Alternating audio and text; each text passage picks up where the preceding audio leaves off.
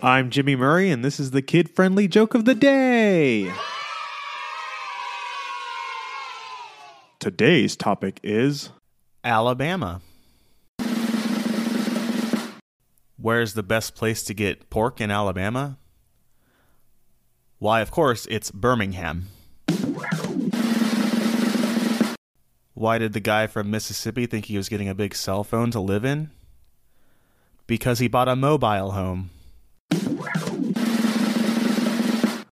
Why is it whenever I visit Alabama, all my clothes end up red? Oh, that's because you're cleaning them with Crimson Tide.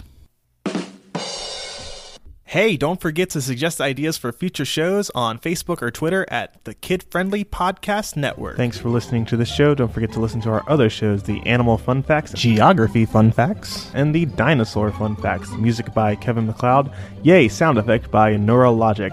I'm Jimmy Murray, and your executive producer is Chris Kremitzos. Keep laughing.